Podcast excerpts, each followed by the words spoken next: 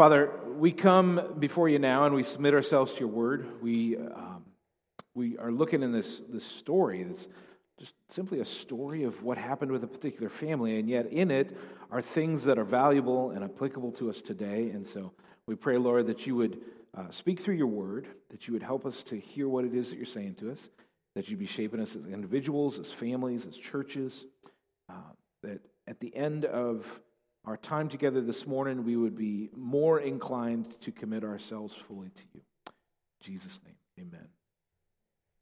All right, so we are uh, on the 61st week of our series through Genesis. Some of you are thinking, I know. I know. We've been doing this forever. Well, we're almost done, right? Are you making smart comments down there? Yes, we could hear you. Yeah, it's all right. It was just communing with the God of the universe. It's all right. It's, uh, the kids are cute. Yes, they are. all right. So last week we saw how at Joseph's urging and Pharaoh's command, the, the sons of Jacob had gone back to the land of Canaan. They'd gotten their wives, their kids, all their stuff. They'd packed it all up and they'd made the, the trip to Egypt. Today, we're going to see how they get settled, how God has worked out beforehand, how they're going to be in one particular place at exactly the right time because God is the sovereign God over all the universe. And he has a plan for this family, the family of Israel, which would become the nation of Israel. And he's working it out in spite of all the weird things that seem to have happened that would possibly derail that plan, it is all coming together. And we, we get to see some of that clearly today. So the, the family has come back to Egypt. Joseph, the beloved son who they thought was dead for some 20 years, is actually the governor, the second in charge of Egypt, second most powerful man in the world. He has been used by God to save the lives of millions. God clued him in that there would be seven years of, of great plenty, bumper crops, and then seven years of famine. And he gave Joseph the job through Pharaoh's command that during the seven years of plenty, he's supposed to store up extra grain and the seven years of famine, he can distribute it. We're going to start seeing how that happens this week. And uh, honestly, it, it sh- the way it happens, it's going to make you a little uncomfortable as red blooded Americans from Darke County because it doesn't look like our way of doing society. It's going to make us a little uncomfortable. But for, for first, we see that the family has come back together, that God's plan is coming together, and the promises that God made to Abraham, and then repeated to Abraham's son Isaac, then repeated to Isaac's son Jacob, are still valid. They're still happening. They're still coming about. Specifically, the promise that God would build them into a great, humongous nation that couldn't be numbered and that, that one of their descendants, who we now know as Jesus, would be a blessing to the whole world. Those promises are still coming together. But we ended last week with uh, Joseph giving some specific instructions to his dad on how to talk to Pharaoh. Now, I bet Jacob appreciated this because Jacob has been, for the most part, just a lowly shepherd guy living a rural, blue collar life most of his life. And now he's going to stand in front of the most powerful man in the whole world. Joseph gives him some clues, helps him figure out what exactly he's going to say. And so last week, near the end of the chapter, we read this. Joseph says this to Jacob When Pharaoh calls you and says, What is your occupation? you shall say, Your servants have been keepers of livestock from our youth and even until now, both we and our fathers, in order that you may dwell in the land of Goshen, for every shepherd is an abomination to the Egyptians. So we looked at this last week, and we remembered how a few weeks before, when we saw the big banquet where Joseph threw the, the big party for all of his brothers, and he bestowed extra blessing on Benjamin, in that that narrative that we read, we saw how the Egyptians refused to sit with the Hebrews, or the, the people of Israel, Jacob's family because, and it was said in that chapter, that they were an abomination to the Egyptians. And then in this passage last week, we saw how not only is there this, this racist and ethnic thing going on with the Egyptians, where they look at the Hebrews and they say, You are not worthy to sit at our table with us and eat a meal with us. There's also this classism going on where the, the Egyptians look at the shepherds and they think, You guys are not worthy to be in our presence.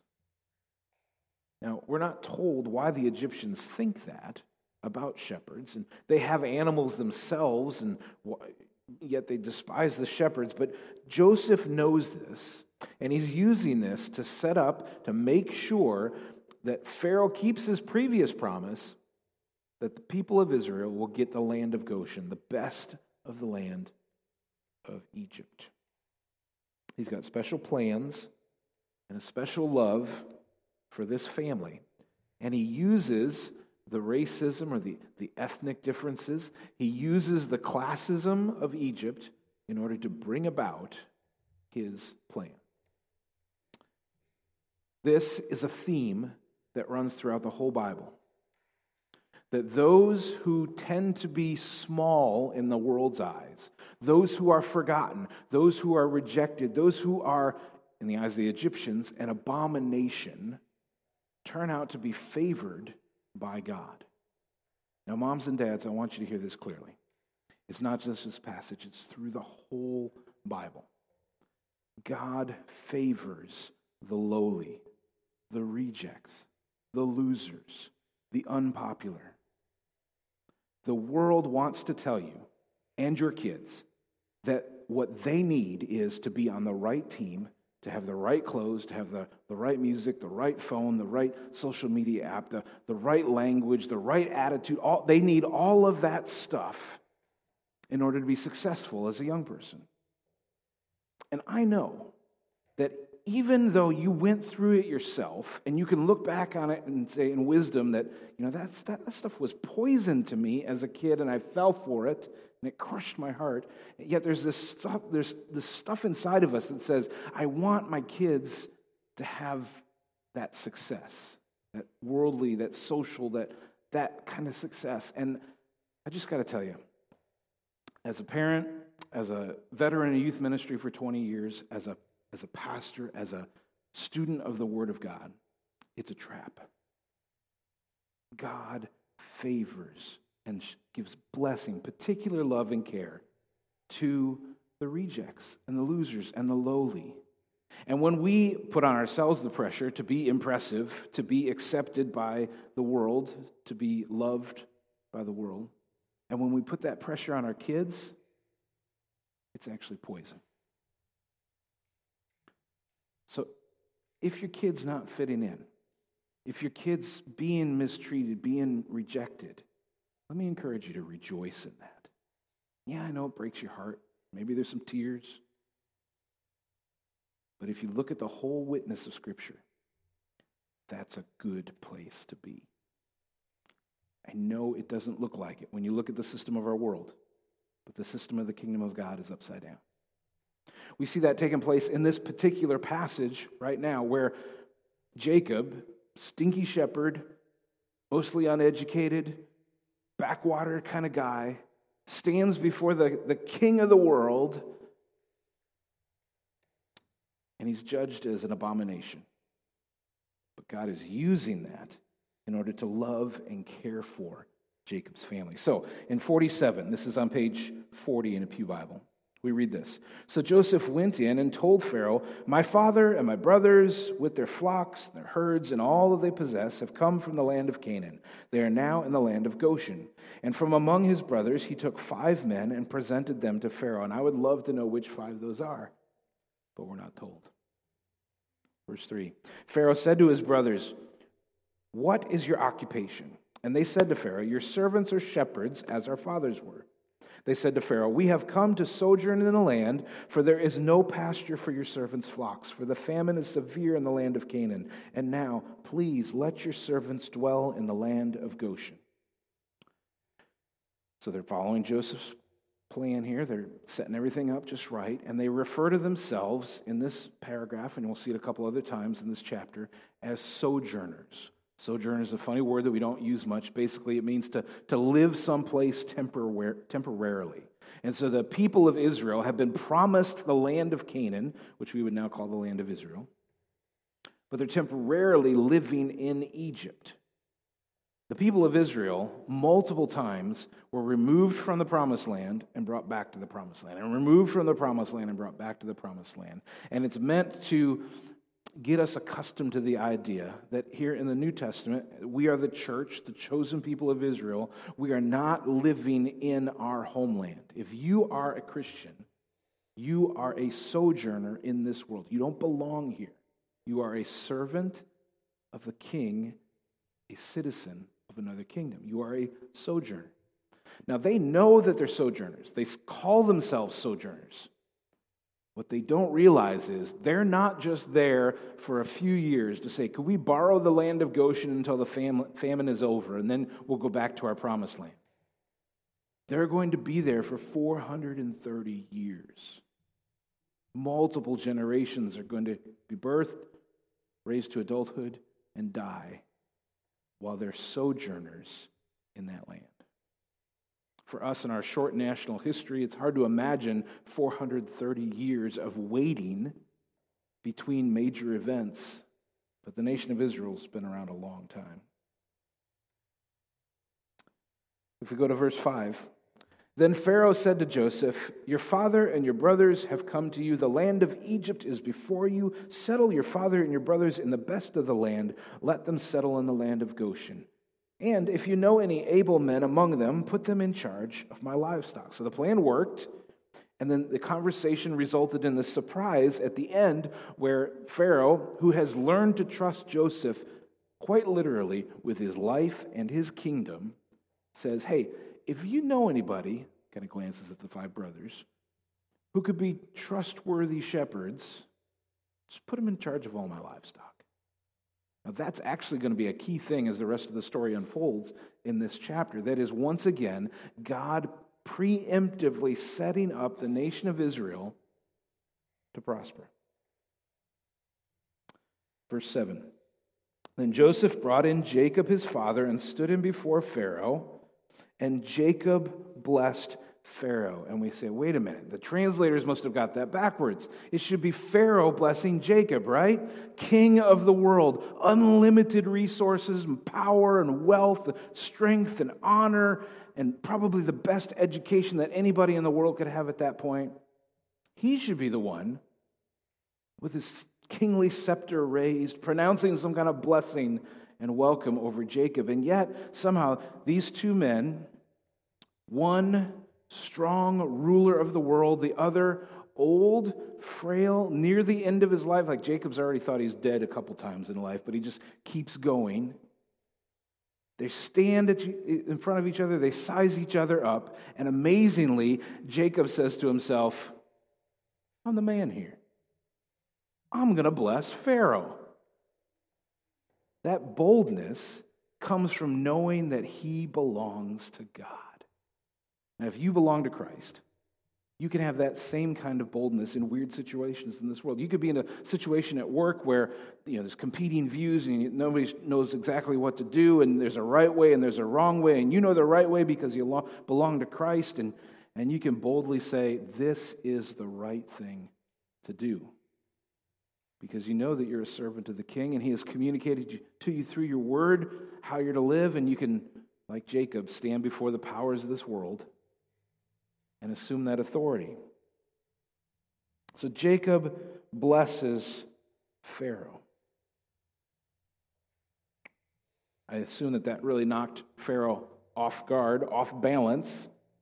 I imagine him looking at Jacob and saying, who, who are you? Not like a who do you think you are, but just nobody walks in here as a sojourner, as a, as a vulnerable foreigner needing mercy, and then stands boldly and blesses me. Who are you? Just amazing exchange there. And he probably asked, and, and how old are you anyway? Because you look like you're barely holding on, right? Verse 8 Pharaoh said to Jacob, How many are the days of the years of your life? And Jacob said to Pharaoh, The days of the years of my sojourning, so not just in Egypt, but he sees his whole life as a sojourning. He's temporarily here on earth. He says, The days of the years of my sojourning are 130 years. Few and evil have been the days of the years of my life. They have not attained to the days of the years of the life of my fathers in the days of their sojourning.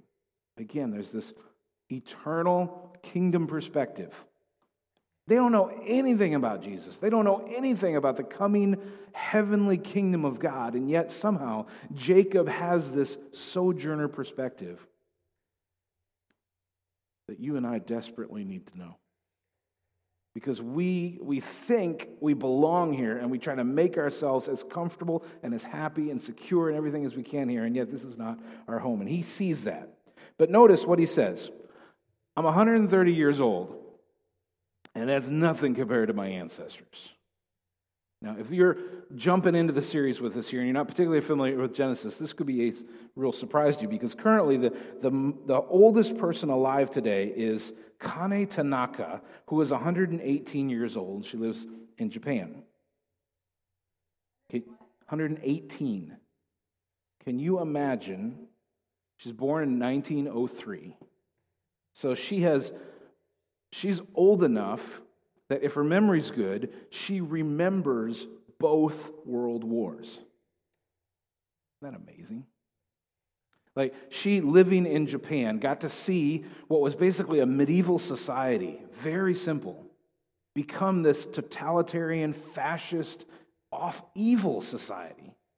They, she witnessed the bombings, the atomic bombings of Japan that ended World War II. She witnessed her, her nation in collapse and destruction. She got to see the rebuilding of her nation by the U.S. and the U.S. allies, and it's now a powerhouse of technology and manufacturing throughout the world. She has seen all of that stuff in her 118 years. And yet, Joseph, uh, Jacob here says, I'm 130 years old, and it's not that big a deal. How can he say that? Well, you remember a timeline that we worked with a bunch of times back in the beginning of Genesis. I'll, this is the big picture. I realize you can't see it, so we're going to zoom in to the top part here. This is showing you the people named in the, the genealogies of Genesis, how old they were when they first started having kids. That's where the red line ends, and then how long they lived after that. And you'll remember, like Methuselah is 969 years old. Uh, Noah, he was uh, 950 years old when he died. Jacob's grandfather was 175 years old. And we think, how in the world do people live that way? We talked about this actually probably two years ago, so let me just remind you of it. There are basically two reasons why we can say that this is actual this is truth, this is fact, this is not just some fairy tale. Obviously, nobody today lives anywhere near this long. What's different about back then? Two primary reasons that this makes sense. One, the Bible tells us that we're not simply evolved from other creatures, but that God created the first man and the first woman on purpose, and they would have had no inherited sin, no inherited genetic defects or mutations, perfect genes. Now, within the next few generations, those mutations and genetic defects, those would start and they would snowball. And today, you and I have thousands of error messages in our genes. But it didn't start out that way. And that snowball starts rolling slowly, but then it picks up speed. But at the time, especially these, these guys before the flood, it's still rolling slowly. It's, it's almost like they're like a, not a different species, but like a super version of humanity. That's one reason. The second reason has to do with the flood. We are told in Genesis that the climate of the world was different before the flood, that it was this perpetually moist, almost greenhouse. And it, it didn't rain, it just moistened itself all the time, right? And then after the flood, you get all the rain and the, you know, the deeps breaking open. You get over a year of the world submerged underwater. There's, there's all kinds, you know, plate tectonics moving around and volcanoes, just all kinds of things happening. And what we see is after the line of the flood, the ages decrease very quickly. We can say, well, obviously, the the world that we live in became a different place, a more hostile place. It became harder to live. And so those ages went down. And so Jacob, who's pretty far removed from that, but you know, he's still got that family memory. He can look back and he can say, well, my, you know, my grandfather made it to 175. And if you go really far back, we're talking multiple hundreds of people. And so my days are not all that impressive, but that's not all that he says. He says, my, he says, few and evil have been the days of my life. Kind of a dark statement for Jacob, right? He's got the he's got the all black on, and he's got the emo makeup going, and these few and dark are the days of my life. What's he talking about? Evil days. Is he talking about his own evil? Because he's had a lot of evil, right? He's he's tricked his brother, he's lied to his dad, he's he's got himself four women, two that are considered wives, two that are basically concubines for pleasure and for bearing kids. I mean, this is a, this is a messed up guy. He's done a lousy job of raising his kids. His kids have caused him all kinds of heartache. He's got murderers, he's got liars, he's got genocidal maniacs as kids, he's got people committing incest within his family. It's, it's a mess. And so there's things that he's done, there's things that have been done to him the suffering from his kids. His, his uncle Laban uses him, cheats him, steals from him, pursues him to try to kill him. Like this, this has been a tough life for Jacob. It's sad to me that he responds with just this dark statement.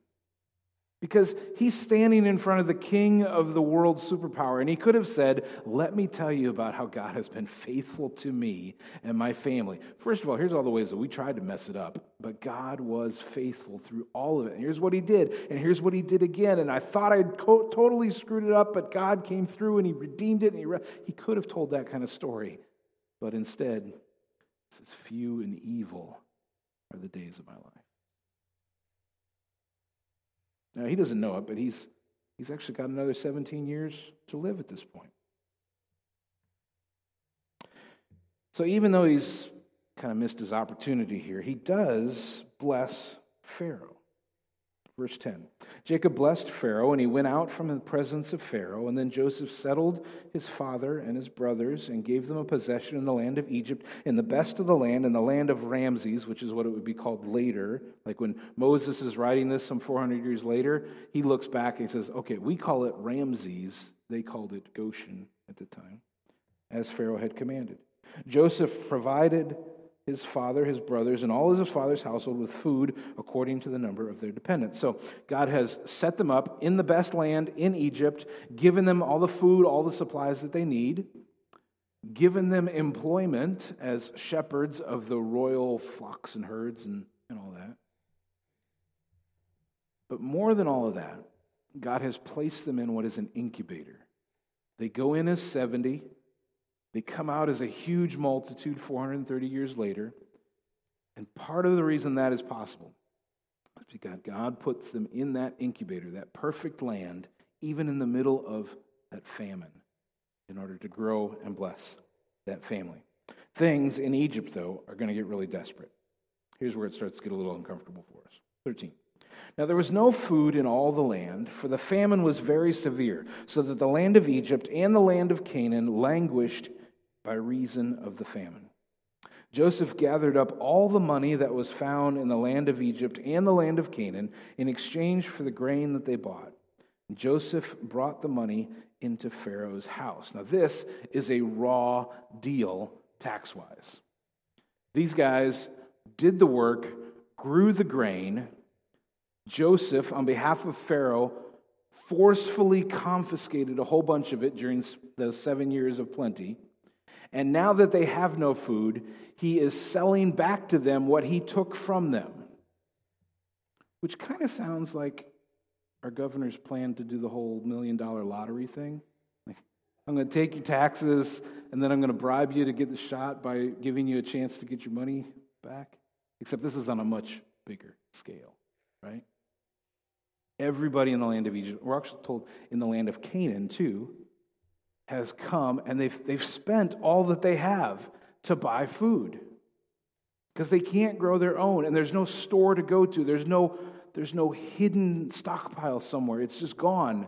And so they've come to Egypt, where God has used Joseph to make a stockpile to save their lives. But it's going to get worse.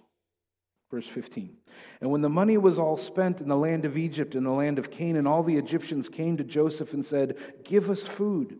Why should we die before your eyes? For our money is gone. And Joseph answered, Give your livestock, and I will give you food in exchange for your livestock if your money is gone. So they brought their livestock to Joseph. Joseph gave them food in exchange for the horses, the flocks, the herds, the donkeys. He supplied them with food in exchange for all of their livestock that year. So the people have been holding back their livestock, hoping that eventually the famine's going to end before they have to eat their livestock or their livestock starve to death, and they will have them as, as a way of restarting their livelihood. But they realize that's just a, a pipe dream. They're desperate, and they're going to they're going to give all of their livestock, their last hope of starting anew, they're going to give that to Joseph, to Pharaoh, in exchange for food because they are so desperate. How is Pharaoh going to care for all these animals? Jacob's family. So Jacob's family is in that, that lush land, that little pocket, that sanctuary, that incubator, and now they are being enriched. Yeah, they don't own the flocks and herds, but shepherds make more as they have more flocks and herds. God is blessing the people of Israel even in this crazy, desperate situation, but now it's going to get even worse. Verse 18. And when that year was ended, they came to him the following year, and they said to him, We will not hide from my Lord that our money is all spent, that the herds of our livestock are my Lord's. There is nothing left in the sight of my Lord but our bodies and our land. We got nothing. We got land. We got ourselves. That's it. Why should we die before your eyes, both we and our land?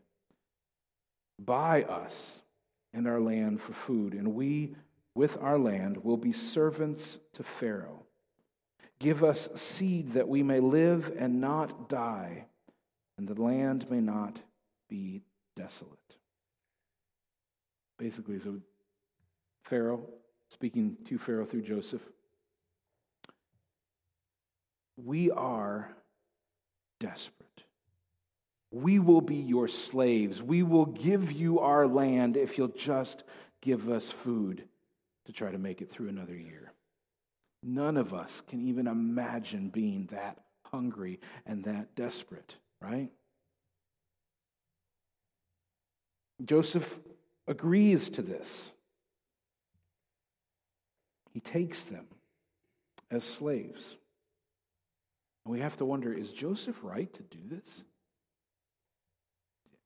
Joseph is, is essentially signing the paperwork to take all of the Egyptians and make them indentured servants, bond servants, slaves to Pharaoh. He's taking all of their land. He's supposed to be our hero, right? This sounds like those, those dreaded systems that we've heard so much about these last year and a half or so the socialism, the communism. Is, is the Bible saying this is a good thing? God put Joseph there, He put him in this position, He orchestrated all these things. Is this how God wants society to function? Yet we will see, primarily through the, the attitudes of the people, that this is not what we think of as socialism and communism. In the last hundred years, every socialist and communist state has come to power through violence, through the murdering of people. They have retained their, violent, their, their status through that same kind of violence. They've sucked the life out of people. There, there is no socialist or communist country in the world that has has built a thriving, successful, and good society, it's all been either built up in an evil way or it's been torn down at the hands of socialism and communism. Is that what is happening here? Let's look at these next few verses. So Joseph bought all the land of Egypt for Pharaoh, for all the Egyptians sold their fields because the famine was severe on them. The land became Pharaoh's. As for the people, he made servants of them from one end of Egypt to the other. Only the land of the priests he did not buy, for the priests had a fixed allowance from Pharaoh and lived on the allowance that Pharaoh gave them. Therefore, they did not sell their land. So, good deal for the priests there. 23. Then Joseph said to the people, Behold, I have this day bought you and your land for Pharaoh. Now, here is seed for you. You shall sow the land, and at the harvest you shall give a fifth to Pharaoh, and four fifths shall be your own, as seed for the field, and as food for yourselves and your households, and as food for your little ones. So, this is the end of the seven years of famine. Joseph knows it's the end because God has told him it's going to be seven years long. So, he says, Here, um, I I have bought you for Pharaoh. You belong to him, but I'm going to give you seed now. You're going to go work, you're going to plant, and you're going to harvest. And when you harvest, you're going to pay 20% in taxes, and you're going to keep 80%. So he collected food from them, he sold it all back to them. He took everything that they had, then he gave them seed. They work, and they continue to pay back to Pharaoh. And they're not free and they don't own their land. But notice, this is very different. There's actually a, there's actually a capitalist core to this. If you're if you got a set deal where like it's 20%, you get to keep 80% then the harder and smarter you work, the more that you make, right? This is not like communism where it says, look, it doesn't matter if you're a great worker or a lousy worker, everybody's going to be the same. I mean, except for the ruling class, but everybody else is going to be the same miserable lot. That is not what's happening here. Joseph has actually set up a system where those who are willing to work hard and work smart, they can start getting ahead again. Look how they respond. They are grateful, they are thankful. 25. They said, You have saved our lives. They're, they're under no like, confusion. They recognize if this wasn't the deal, they would be dead. You, you have saved our lives. May it please my Lord. We will be servants to Pharaoh. So Joseph made it a statute concerning the land of Egypt, and it stands to this day, meaning Moses, 400 some years later, writing it he says, is still enacted that Pharaoh should have the fifth. The land of the priests alone did not become Pharaoh's. How does Moses know that this is the case? Well, Moses was raised as a prince of Egypt before he ran for his life to Midian and then was called by God to go back and get the Israelites and take them out. Moses was the benefit, benefactor of that 20% tax that was still going. He didn't have to work, it was all given to him. He knows firsthand that this thing is still going. They go on, verse 27. Thus Israel settled in the land of Egypt and the land of Goshen. They gained possessions in it and were fruitful and multiplied, multiplied greatly. And Jacob lived in the land of Egypt 17 years. So the days of Jacob, the years of his life, were 147. So the people of Israel are now enslaved, but they are thankful they are relieved because they get to live and not die, and they get to start over, and they get to make their own living again and start rebuilding. They're excited about that. And then we zoom back over to Israel. They're settled in the land in Goshen, and it says that they gained possessions in it. They were fruitful and they multiplied greatly. So, where the, all the Egyptians have gone bankrupt and are now slaves, the people of Israel are prospering, flourishing, growing in the land of Goshen. This is exactly the plan from the beginning. God has been working for years, decades, generations, making sure that his people, 70 at this point, going to grow into a giant nation, are in the incubator at just the right time to grow and become what he has called them to be. Now, if you've been tracking along with us in Genesis, you should, you should hear some echoes of previous points of Genesis in here, specifically when it says that they were fruitful and they multiplied greatly. Hopefully, your mind's zooming back to Genesis 1 27, where the first man and the first woman are created directly by God and they're given a commission.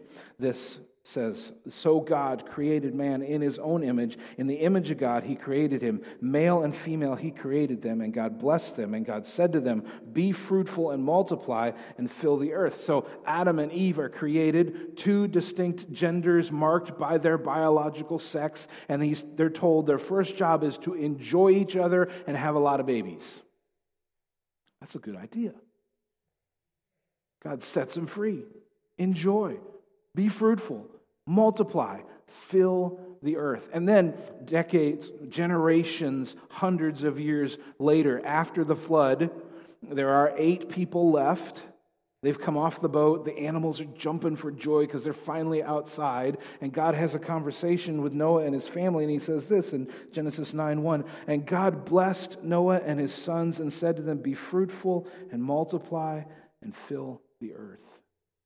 Again, the commission of humanity, especially early on be fruitful, multiply, fill the earth. And now, 700 years after that promise, the people of Israel are in Goshen in the middle of a famine, and they're not told to be fruitful and multiply. We are told that they were fruitful and multiply in the middle of the famine, they're fulfilling the commission given to Adam and Eve and to Noah. I love how Moses, writing this, keeps bringing this circle back, this one coherent history, story that just tells over and over again how God is at work and is doing things on purpose. Verse 29. And when the time drew near that Israel must die, meaning Jacob, it's interesting though that he's called Israel here he called his son Joseph and said to him, If now I have found favor in your sight, put your hand under my thigh. We've seen this method in the past in Genesis for taking an oath. Put your hand under my thigh and promise to deal kindly and truly with me. Do not bury me in Egypt, but let me lie with my fathers. Carry me out of Egypt, bury me in, the burying, in their burying place. He answered, I will do as you have said. He said, Swear to me. He swore to him. Then Israel bowed himself upon the head of his bed. Now, he's not dead yet, but he's almost dead. Next two chapters, he's got some serious business to do with his family. But in this dramatic way, the chapter comes to an end. Jacob says, Joseph, swear to me you will not bury me in Egypt. You'll take me back to the land of Canaan and bury me with my fathers. Why? Why does he care?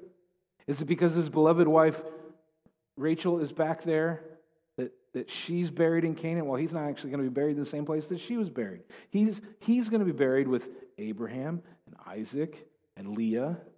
But Rachel's got her own tomb because they were mid trip when she died.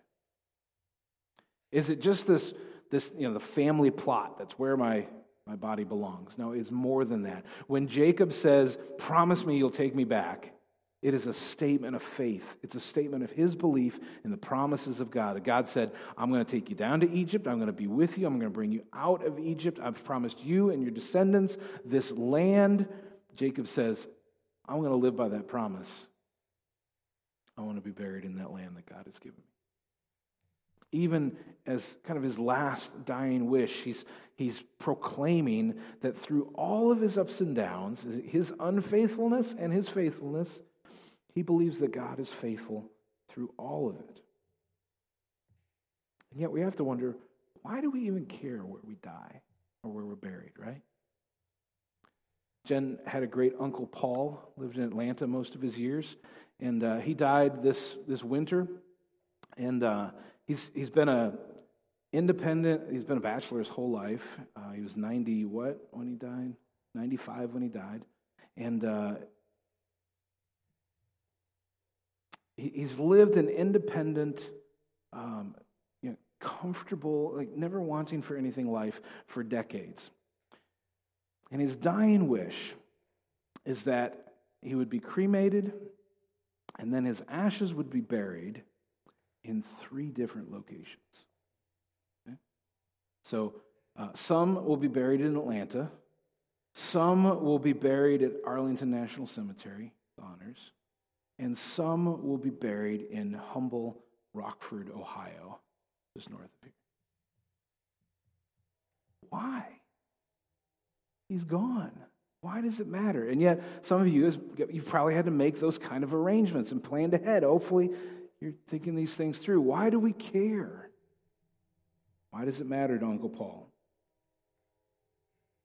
Well, for Jacob, it was a matter of faith. Jacob believes body and soul that God is keeping his promises. And Jacob wants to be buried in the land that has been promised to his family. Are you, are you close with God in such a way that you can trust him in that same kind of way? Like, even if I'm long gone and dead, Lord, I trust that you are still keeping your promises. You are still working in my family because you have promised to do that. I pray that we would have that kind of eternal perspective, that kind of kingdom perspective, a sojourner in this land kind of perspective. It will change many things about our lives. We're going to sing a song in just a minute called Take My Life and Let It Be. And so I want to take us back to this idea, real quick, of the Egyptians selling themselves as slaves. We, we hate to hear that, right? Now, the slavery that they experienced was very different than the slavery that is in the past in our country here. It's more of an indentured servitude, it's a contract that they've willingly entered into, right? And yet they're slaves of Pharaoh. And, and we, we don't want to have anything to do with that. But then when we get to the New Testament, God repeatedly tells us that we, if we're Christians, we are servants. And the word used most of the time is actually Greek word for a, a household slave. We are slaves of God. Not just us regular people, but the superstars of the faith. I want to blast through just a few verses here. Look at the way that these people refer to themselves. Romans 1 1. Paul, a servant, is the word slave of Christ Jesus, called to be an apostle, set apart for the gospel of God. He says it again, Titus 1 1. Paul, a servant of God, an apostle of Jesus Christ. James, half brother of Jesus, says, James, a servant of God and the Lord Jesus Christ, my half brother. I am a slave to my half brother, he said. Second Peter, Simon Peter, a servant, slave, and apostle of Jesus Christ. Jude, another brother of Jesus, says, I'm a servant of Jesus Christ. And I'm the brother of James. Revelation 1, John, the apostle's writing, says, the, the revelation of Jesus Christ, which God gave him to show to his servants, he's speaking to himself in the third person there, the things that must soon take place, he made it known by sending his angel to his servant, his slave, John. Not only are you a sojourner in this land, not only do you belong in a different land, you belong to we like to live our lives as though we belong to ourselves. The reality is, if you are in Christ, you belong to Him. Just like these guys are so conscious of. So I'm going to end with this from Romans 12, which I read a couple weeks ago to you. I appeal to you, therefore, brothers, by the mercies of God, to present your bodies as a living sacrifice, holy and acceptable to God, which is your spiritual worship. Do not be conformed to this world. Don't Try to be like the world. But be transformed by the renewal of your mind, that by testing you may discern what is the will of God, what is good and acceptable and perfect. Let's pray. Father, we acknowledge that you are our King, and you are our Master, and yet you're, you're our loving Father, too. And Lord Jesus, you are our Master, and yet you're our, our firstborn brother, too. You are our, King and our, our ruler, and yet you call us brothers and sisters.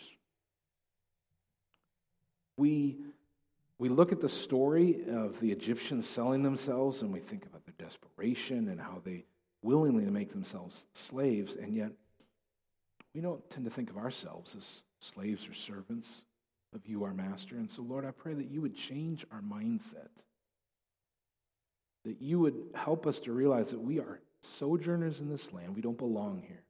We belong in your kingdom. And someday, those of us who are in Christ, you've rescued us, we, it's already guaranteed, we will be there with you in that kingdom as your beloved children. And we acknowledge, maybe through gritted teeth, that not only do we belong in that other kingdom, but that we belong to you, our King. And so, Lord, help us to be submitted to you. Help us to, to honor you and to shape our lives and su- submit our lives to you as our Lord and King.